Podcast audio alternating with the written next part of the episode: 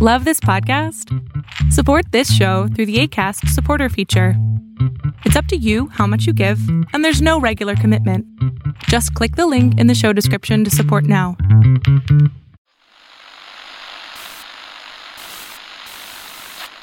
Nine, twelve, ten, twenty-eight, two, twenty-three. This is Deep State Radio, coming to you direct from our super secret studio in the third sub basement of the Ministry of Snark in Washington, D.C., and from other undisclosed locations across America and around the world. Hello, and welcome to another episode of Deep State Radio. I'm David Rothkopf, and I'm here in New York City in our studio in the third sub basement of the Ministry of Snark in Washington, D.C., we have the whole gang. We have Rosa Brooks of Georgetown University. We have Ed Luce of the Financial Times. And fresh in from sunny California, we have Kori Schake of Stanford University. Hi, guys. Hey, David. Hi. Good to be with you. Gee, that was so enthusiastic, and Rosa didn't Hi, even David. say anything. I was Yeah, just, I was just waiting waiting for for a chance to have an individual hello with you. In Yeah, case you're just- wondering who holds grudges amongst us four. wow, wow. People, I didn't even know what that's in reference to. All right, so look, so let me let me turn the subject to something a little bit more um, serious. We're taping this on Monday, which is September 11th. Uh, this morning, I watched the President of the United States come out of the White House and have a moment of silence standing next to his wife. Then he went to the Pentagon, where he spoke of combating the evil that targets us. Uh, and I was struck by the fact that 16 years after September 11th, uh, this has morphed into one of the kind of high holy days of the American political year. Uh, and that it has also morphed from being uh, uh, a, a remembrance of those who died, at least for some people, into being a kind of chance to renew a call to arms against those out there who threaten us. Um, and it reminds us that September 11th did indeed change the United States in a fundamental way. Uh, and I think may have led us to Donald Trump uh, because some people sought to capitalize on the underlying hatred and divisions and feed the fear. And that led to a president who does just that on a daily basis. And so I thought to begin this discussion, I, I might pick your brain, since Ed, since you're a guest. Let's start with you on, on, on, on how you reflect on this and this moment with this president presiding over it. Well, I, I would agree with much of the premise of your question. I mean, certainly Trump uh, is hard to imagine without the kind of polarization and, um, you know, identity politics that inevitably came out of 9 11. But I think there's also a sort of separate strand there, which is the Iraq War, which was, um, you know, the most concrete and I think disastrous product of of the West's reaction to 9/11. Um, y- y- uh, Trump's alleged opposition to it, which of course wasn't apparent at the time, but that he trumpeted uh, during the Republican primaries um, last year and the year before, Trump's opposition to it um, bought him huge popularity and credibility with um, uh, disaffected Republicans. And I was there covering, for example, the South Carolina primary, where he uh, roundly defeated Jeb Bush um, by talking about Bush's war and by talking um, in the same way you might imagine, you know, liberals talking about, and the same kind of thing that Obama did to Hillary Clinton, although in a very different tone in 2008 over the Iraq War. So Trump is a, certainly a product of the uh, uh, of the sort of social forces that that um, I think were unleashed by 9/11, but he's also a product of Ersatz opposition to the disastrous war that that resulted from it. Kori. I agree with Ed that not only do you not get President Trump, you also don't get President Obama without the Iraq War, and you don't get the Iraq War without September 11th. Uh, when I went into the Bush administration, uh, uh, I started talking to the Bush administration about going to the NSC after September 11th, and then started in 2002. And it was striking for me how fearful all of the senior people in the administration were, right? Like every day, as Condi Rice has said, every day felt like September 10th to them after that. And I think you don't get the Iraq War without September 11th. But even if another couple years had passed before Saddam Hussein was uh, was fooling around with the UN weapons inspectors, I don't think you would have gotten the Iraq War. People were really scared and felt quite strongly the burden of having failed to protect Americans on September 11th. And so I think it does set in motion a whole train of events that on the political side do bring us to where we are. But I also wouldn't underestimate how much on the economic side, uh, how much you know, we're midstream in a revolution and technological change. And because our politics are frightened, it is reinforcing um, suboptimal reactions to the rate of change that we're experiencing in the economy. Rosa? Yeah, I think it's I think it's complicated. Um, I think Kori's right um, that the economy plays a hu- huge role here too, because as Ed suggests, the you know 9/11 sort of cuts both ways in terms of producing Trump, right? On the one hand, I, I, I do think that 9 11 was a huge setback for any image of uh, a more unified United States, which is ironic, right? Because obviously it was a great opportunity to come together, heal divisions, et cetera. But the, the, the rhetoric and the sort of securitization of immigration, things like that, that came out of 9 11, um, I think we still see that echoing in, in terms of today's divided divisiveness over issues such as immigration and issues over of who belongs, who's a real American, who counts. Um, but on the other hand, as, as Ed suggests, I think that the Iraq War, which was which was initially viewed by the George W. Bush administration as an effort to carry through the response to the 9/11 attacks, ended up being incredibly divisive for Republicans as well and ended up peeling lots of Republicans away from the mainstream of the Republican Party. You know, that there is a place where where the far left and the far right have met. Uh, on uh, anxieties about interventionism, anxieties about about uh, not having enough left to take care of us at home, and that in turn is where, as Kori suggests, it all intersects with the with the economic anxieties. And you know, Trump Trump represents this fantasy, and and it is absolutely fantasy that we can just go back to the sort of good old days of you know American manufacturing giants and and so forth. And you know that I do think partly.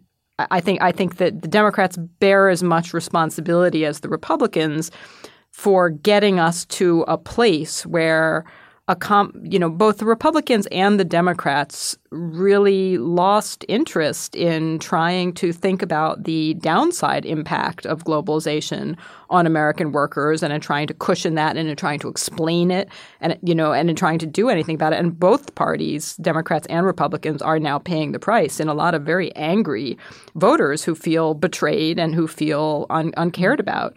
And and all those things come together to to create Trump. So I don't know if it's yeah. you know any one of them. Can I add one more point on the economics of it, which was that after September 11th, um, uh, the Bush White House was so fearful that the second shoe to fall was going to be the economic consequences of it. And that drives the president towards two economic choices. One is to encourage people to behave normally and to ask nothing in the way of national unity and national sacrifice. And the second is not to um, not to raise taxes in this new security environment all of those things also build up a whole lot of pressure on the economic side and a whole lot of consequences as because they were so fearful about the economic consequences of September 11th. They made a decision. They made a series of decisions to ask for nothing. Um, is as a consequence, and I think that too casts a long shadow. You know, Ed, uh, uh, Rosa made an interesting point about globalization more broadly. And, you know, in the United States, since the beginning of the United States, there has been this dichotomy of a nation that has wanted to remain isolated, uh, a nation that, in its very first law about immigration, only opened immigration to uh, whites, uh, a nation that has regularly sought to uh, keep immigration focused on Europeans, um, a nation that has periodically fallen into the um, habit of, of, of isolationism uh, and fearing the world. And that this is beneath the surface all the time. You know, we say, well, maybe 9 11 triggered it, but, you know, nine, uh, eight years earlier, nine years earlier, Ross Perot was talking about globalization in ways that were unnerving to Americans. Uh, and of course, that goes far back into history it seems like the United States is always at a tipping point. And the, the, the, the thing that leaders need to be careful about is keeping us from going too far in one direction because it's so damaging when we seek to uh, turn our back on the world or alienate them. Um, and uh, while you might be have been able to immigrate because of your background, uh, I, personal charm. personal Contribution to the American economy. exceptional, exceptional, extraordinary ability visa. Uh, yeah. which was a complete it's a complete fake visa, but I'm very happy to have benefited from it. it was, but, it's but who you get what, to write references. What do you think of you, this dichotomy within within the United States? Um, so I, I, was at a conference, um, uh, uh, quite a quite an interesting conference at. In uh, on this estate in Long Island, organised by Ditchley, the British um, Ditchley Park, the British group, and Brookings. It's a sort of annual thing at um, an estate there, and um, there was a former director, recent former director of the CIA there, and one of the things we were debating this weekend was. Um, um, the response to Islamist radicalism and terrorism. Um, and it was really, really striking. And this former CIA director made this observation how the debates we were having, um, you know, about whether this was a transcendent challenge, a civilizational call to arms, or whether this was a police problem. Most, I think, people being somewhere in between those two points, um, was the same debate that we were having shortly after 9 11, and indeed to some degree before 9 11. Um, and yet, over that time, you know, it's gone from being a problem where we've got to stop them coming here to we've got to stop our people going there, and now we've just got to stop them somehow from within their own homes. Um, and it, you know, it is it is morphed and metastasized in different ways. I'd still argue more towards the police problem um, uh, being the best response because I, I and I hope I would have argued, I don't recollect, in, after 9 11, that the less we change, the stronger we will be in in the face of these threats, because their their aim is ultimately to change us, well, but both for tactical a, and and um, theological reasons. Sorry, to pick up to pick up on that, um, Kori. In the days after 9/11, just just under a week after 9/11, George W. Bush made a speech at a mosque and I, I, don't typically do this, but I just want to read a little bit of the speech. He said, Islam is peace. Peace. These terrorists don't represent peace, they represent evil and war. When we think of Islam, we think of a faith that brings comfort to a billion people around the world. Billions of people find comfort I'm in solace. Trying to imagine Donald Trump saying these things. Well, right, and it goes on and yeah. on, and it says Americans count millions of Muslims among our citizens, and Muslims make an incredible, valuable contribution to our country. And it goes on beyond that, and it says women who cover their heads in this country must feel comfortable going outside their homes. Moms who wear cover must not be intimidated in America. That's not the America I know and then he just finishes this section and he says that should not and that will not stand in America. Those who feel like they can intimidate our fellow citizens to take out their anger don't represent the best of America. They represent the worst of humankind, and they should be ashamed of that kind of behavior. And now, precisely the kind of person he describes as President of the United States. George W. Bush got it right six days after 9 11. How did we get here from there?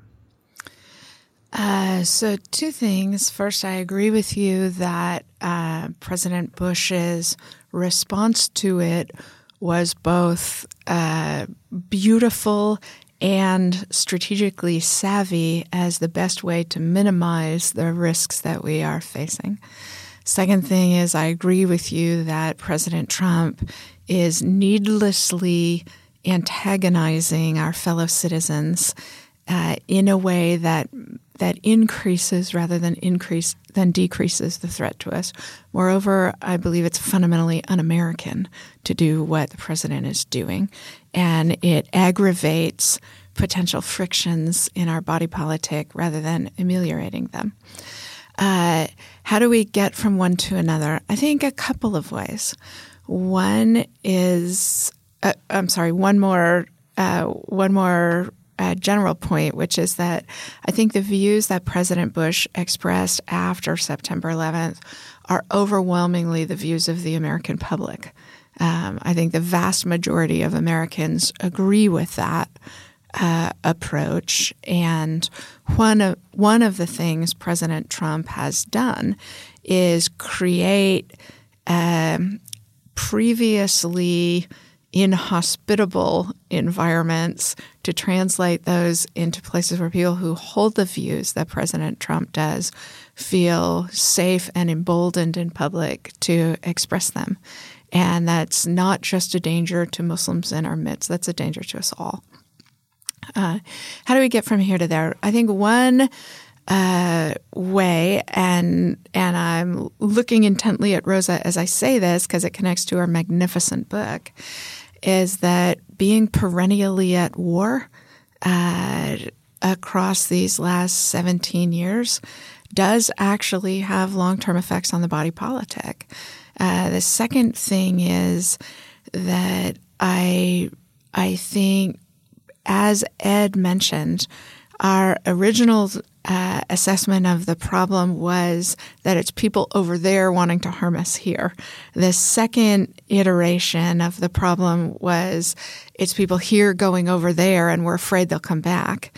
And the third, and in my judgment, most dangerous iteration of this problem is radicalization of Americans. And that does shift both the frame of reference on the problem and the best solutions to it uh, in ways that our, our policy on countering terrorism has not caught up to. Over to you, Rosa. No, I, I, think that that's right, and and I actually think that you know, ironically, perhaps, um, but probably not surprisingly to to any of you, that the the group of disaffected, mostly males who are attracted to extremist Islamist ideology, violent, violent Islamist ideology, uh, has a tremendous amount in common with the group of mostly males in this country who are attracted to xenophobic philosophies uh, and don't like immigrants and don't like gay people and don't like Muslims and so on. I mean, you know, I, I, I think that when you have groups of people that feel powerless and marginalized and ignored. Um, that and then you have sort of available ideologies out there for them to grab onto that give them an alternative place to locus for blame. You know so you don't have to think oh yeah you know gee you must have screwed up. That's why you're unemployed. You know that's why you're on disability. That's why you're addicted to opiates whatever it may be. But instead say uh-uh it was not your fault um, and, and, and obviously, needless to say, there, there's, there's something in between, right? You could have a complicated structural explanation about the economy and the educational system and so on, but that's hard, right? That's hard. It's complicated. It's hard. It's not that satisfying. Whereas if you can say it's the immigrants' fault, it's the Muslims' fault, it's the gays' fault, or you know, it's the infidels' fault for that matter. You know, that those are a lot easier for it's a form of laziness, but it's it's a kind of emotional and psychological laziness that that is all of us tend to fall prey to. You know, so I, I do think that we have we have a group of people in this country uh, who are, who are not wrong to think, boy, I'm kind of screwed. You know, I and people who look like me and who live in places like the places where I live have kind of gotten screwed. And I don't understand it, and it's scary and it's upsetting, and, and, and I and I feel a sense of powerlessness and anger. Uh, and then you've got a group of people, uh, not primarily in other countries, but to some extent here, who feel like everybody is down on me, everybody is mean to me because I'm a Muslim, you know, or or everybody's just mean to me, and it must be because I'm a Muslim. Uh, and and you know that that people look around for a nice totalistic explanation, uh, and they find them. You know, and, and I think the, the the challenge for us is is the same long term challenge that we've always had that, which is that ultimately, you know, there's the it's an overused phrase. You have to get at the root causes of terrorism. We, you know, we all say that, and it's it's you know easier said than done. But but as long as there are populations that feel that feel correctly such a high degree of powerlessness and marginalization, they will always be vulnerable to sort of whatever most convenient ideology that's being dangled out in front of them, you know, to grab onto it and become absolutist about it. I, there was another point I was going to make, but I've forgotten what it was, so I'll stop right there. I'm sure it was a very good one. it was a really Yeah, good no, one. It was the best one of all. happened. It was we'll- absolutely the strongest point possible. the Shit. clincher. Oh. I'm sure we'll get to it in some future episode. Oh wait, And- I know what it was. um, uh, this doesn't go to this directly, right? But but the other thing we we know we act like we know nothing about terrorism and how terrorist movements rise and fall, but in fact there is a substantial academic literature out there. Uh, and one of the things that we do know, looking at, at sort of cross cultural studies of terrorist organizations over over the last hundred plus years, is that most of them do burn themselves out you know, and they burn themselves out not because of anything that the the attacked party does or doesn't do directly, but they burn themselves out because they lack or lose support from the communities that they depend on to provide them with recruits, to provide them with funding, to provide them with food, to shelter them from the authorities, and so forth. Uh, and the ones that manage to sustain themselves over many, many decades are ones that, in fact, are doing something that the communities that they depend on perceive as a service. Um, that I think there's no particular reason to think that that won't be just as true of today's extremist Islamist terror groups as it has been of many other terrorist groups around the world in the past. I, I do think that our counterterrorism strategies tend to forget that fairly basic insight, uh, you know, which is that if you can focus on addressing the concerns of the communities that terrorist groups depend on them and peel them away, that that in the long run is the best bet for ensuring a shorter life for the terrorist movement. So, Ed, you know, as I listen to all of this, I think, wow, it's 2017. It's 16 years later. The United States is still focused on this as a principal issue. It's still focused on terrorists as a principal threat. Um, we've waged wars. We've spent um, uh, trillions of dollars in, in, in waging those wars. Uh, we've killed countless number ones and number twos in Al Qaeda. We've, uh, you know, devoted ourselves essentially as the principal work of the greatest, most powerful nation in, in the history of the world for almost two decades to solving a problem that was essentially posed um, by Osama bin Laden, you know, 16 years ago. That sounds to me like a giant victory for Osama bin Laden. And, and in fact, it, it sounds to me like 9 11 was one of the most successful um, acts of sort of resetting the geopolitical scene uh, in, in modern history. I would agree. I would uh, sadly have to uh, uh, agree with that. Notwithstanding, uh, I think the very salient and rather optimistic point that Rosa just made. You know that these things do burn themselves out. Um, th- it wasn't just you know an extraordinary um, tectonic shifting act um, by Al Qaeda and Osama bin Laden. It was also it it elicited responses from the United States and the rest of the West, or most of the rest of the West, that um, I think amounted to the first of several geopolitical windfalls to fall into China's lap. um, this century. Uh, um, uh, w- the most recent being, of course, the election of Donald Trump and the tarnishing of the whole sort of model of the of democracy.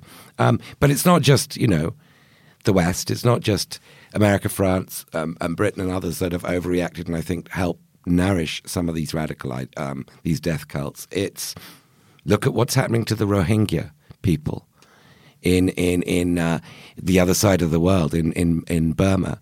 Um, you know, being expelled, being ethnically cleansed, being butchered by the Myanmar army, and many of them, hundreds of thousands, going into India as refugees from terror, really, um, and finding not the India of old, not the India of Nehru, not the India of Gandhi, but the India of Narendra Modi, who is now, because they are Muslim, um, refusing to criticize Myanmar and organizing the deportation of these refugees.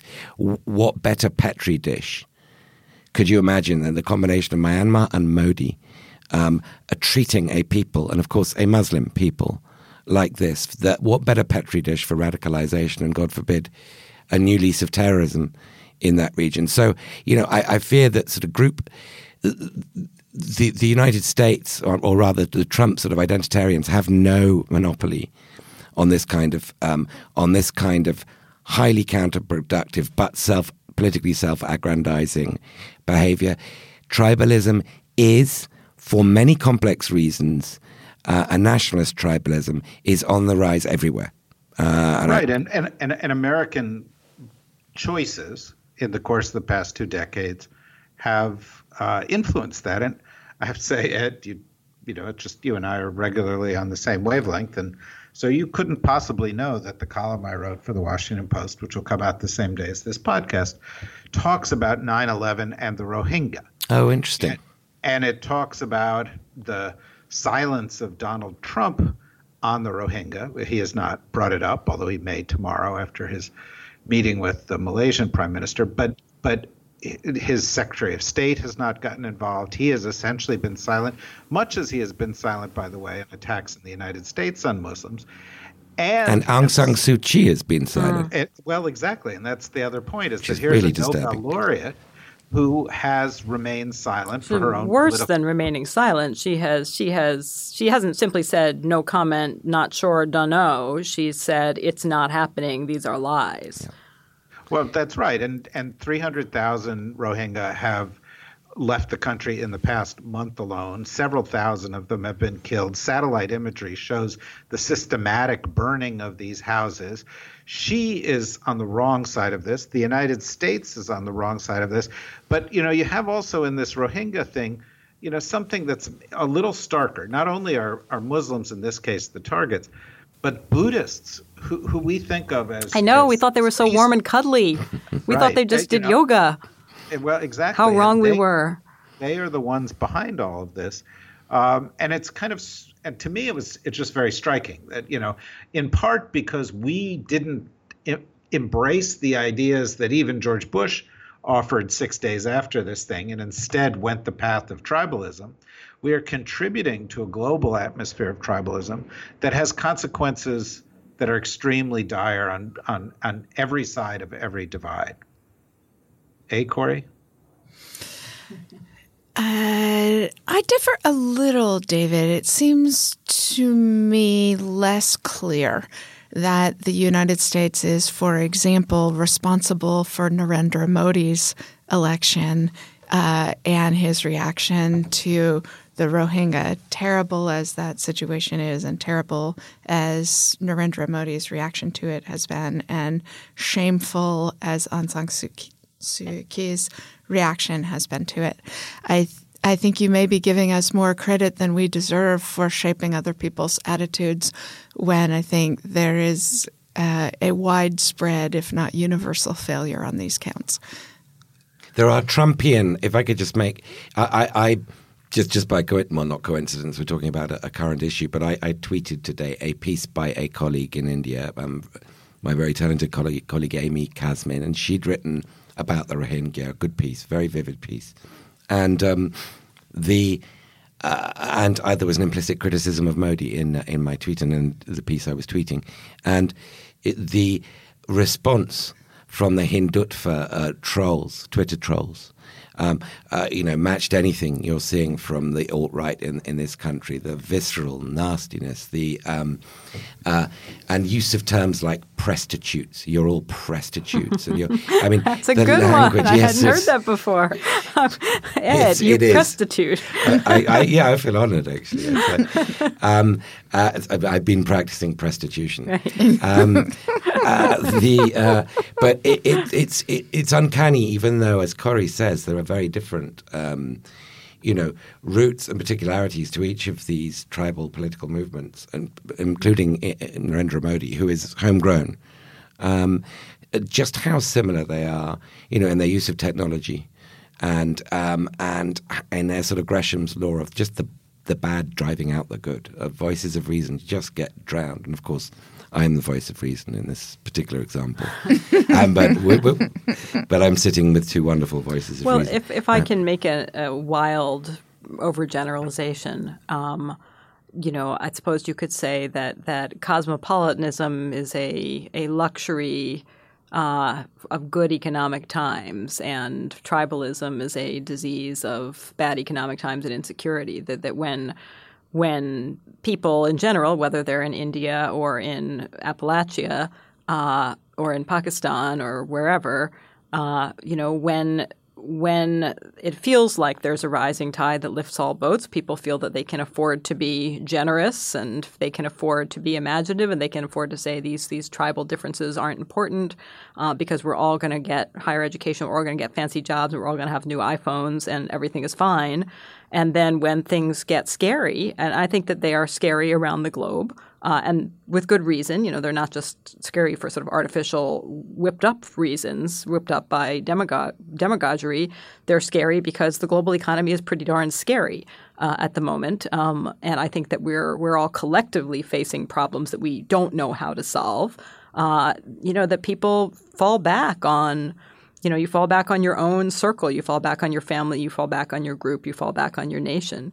And I think obviously that there are, you know, that that that is a it's a wild overgeneralization. There are there are societies and not to mention of course many many individuals for whom that is not the case, but but in terms of just the the global pattern is a lot of fear and a lot of anxiety driving a lot of tribalism. I, I would agree, I would agree with that. Uh, um, uh, but I think that you know India. What's very disturbing about India is that everybody thinks their children are going to be better off, and and they're probably right. And and there is a rising middle class, not a shrinking one, and there are rising and pretty fast growth rates.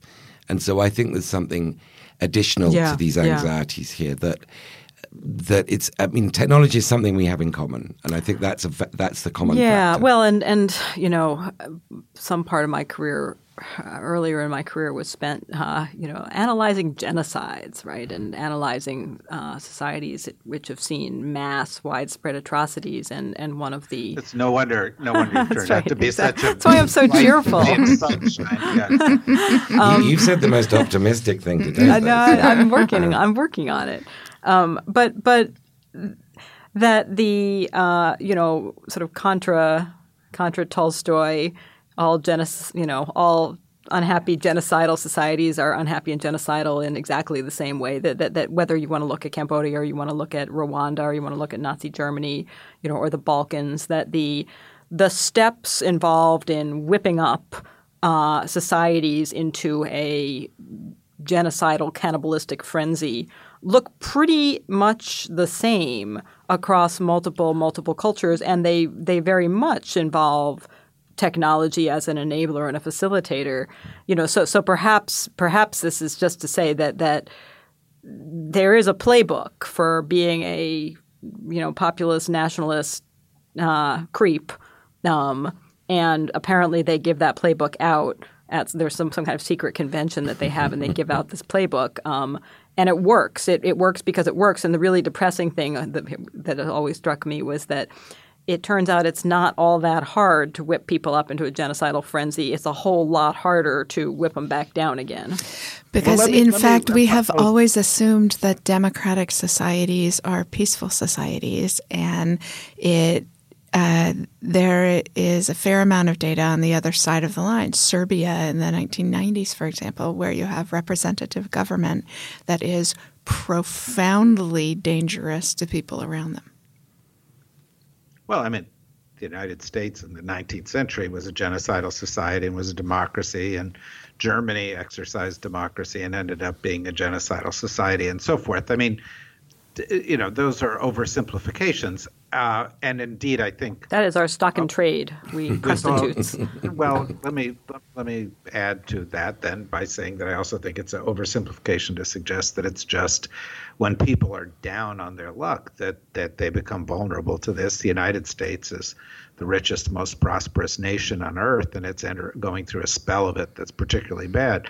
People within the United States who are struggling or fearful uh, may be susceptible to this, but but I think that's the point that within every society there are people that are susceptible, and that actually this requires a leadership decision, and that if you look in history, you have leaders who take advantage of these divisions in order to advance themselves. You have leaders who are silent on these, who are pretty much similar to the first group. And then you have rare groups of leaders who say, look, the divisions are harming us, and we have to fight actively against them. And absent the latter group, we end up with this throughout history. Kori, you're very sensitive to this, and I would like you to now give an example from the 13th century. But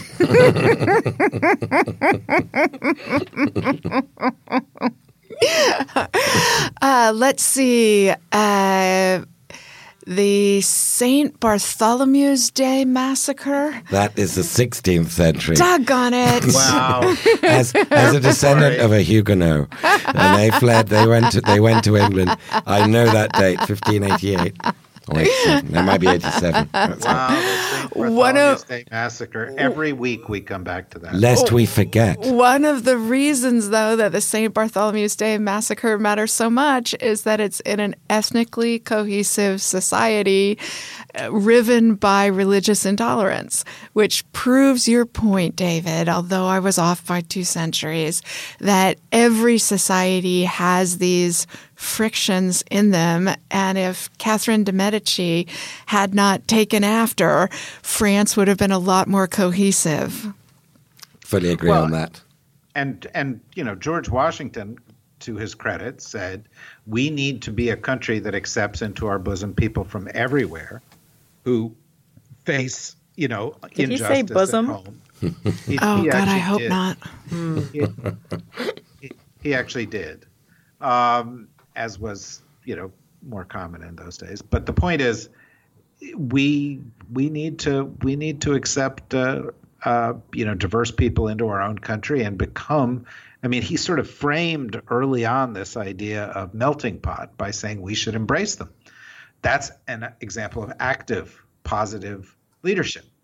Um, but right now, where do we see that? And I, th- I think, you know, one one example is is uh, Angela Merkel, uh, who is actively trying to make that message. Another is the Pope, who's actively trying to send that message. Another is uh, uh, uh Justin Trudeau, who's actively trying to send that message. Um, and and you know, I, I think it's a you know it's one of those things where unless those people gain the upper hand, we are going to continue sliding down a slippery slope we've been sliding down for uh, almost two decades now. David, and, I'm just, I just don't think it's true that America has been sliding down a slope towards intolerance for two decades. I, I think you're overreading the current moment. Well, first of all, we've been sliding one and a half. We've been intolerant for most of our history but but we have grown. We have had a a faction in our society that has started out in the 1990s and even the 1980s talking about values and American values, which means white Christian values, and doesn't mean and and and it means a certain role for men and a certain role for women, and and and it's just you know it it's gotten worse and worse, and we've seen attacks on globalists, which means attacks on tolerance and attacks on diversity, uh, gain. And and you know, I mean, Donald Trump is the president of the United States, and he's a racist. So we can't say we're not in a different place than we've ever been, can we? No, I mean, I, I don't think we can. But I, your point about leaders, I think, is a very interesting one. Of course, there, there is no there's no sociology of how good leaders emerge. But you mentioned Angela Merkel and Justin Trudeau and the Pope and others. But um, uh, the you know, imagine how differently South Africa might have gone if Nelson Mandela hadn't been the leader when when um, racial apartheid was being dismantled. Imagine how when when the Af- when when the America um, when the black majority finally got enfranchised. Imagine how differently the Soviet Union might have dissolved or not dissolved had it been somebody other than Gorbachev. Um, uh, who'd, who'd emerged. The, the, the, the, the good news is, you know, leaders can emerge without sort of being anticipated at all and from very odd places.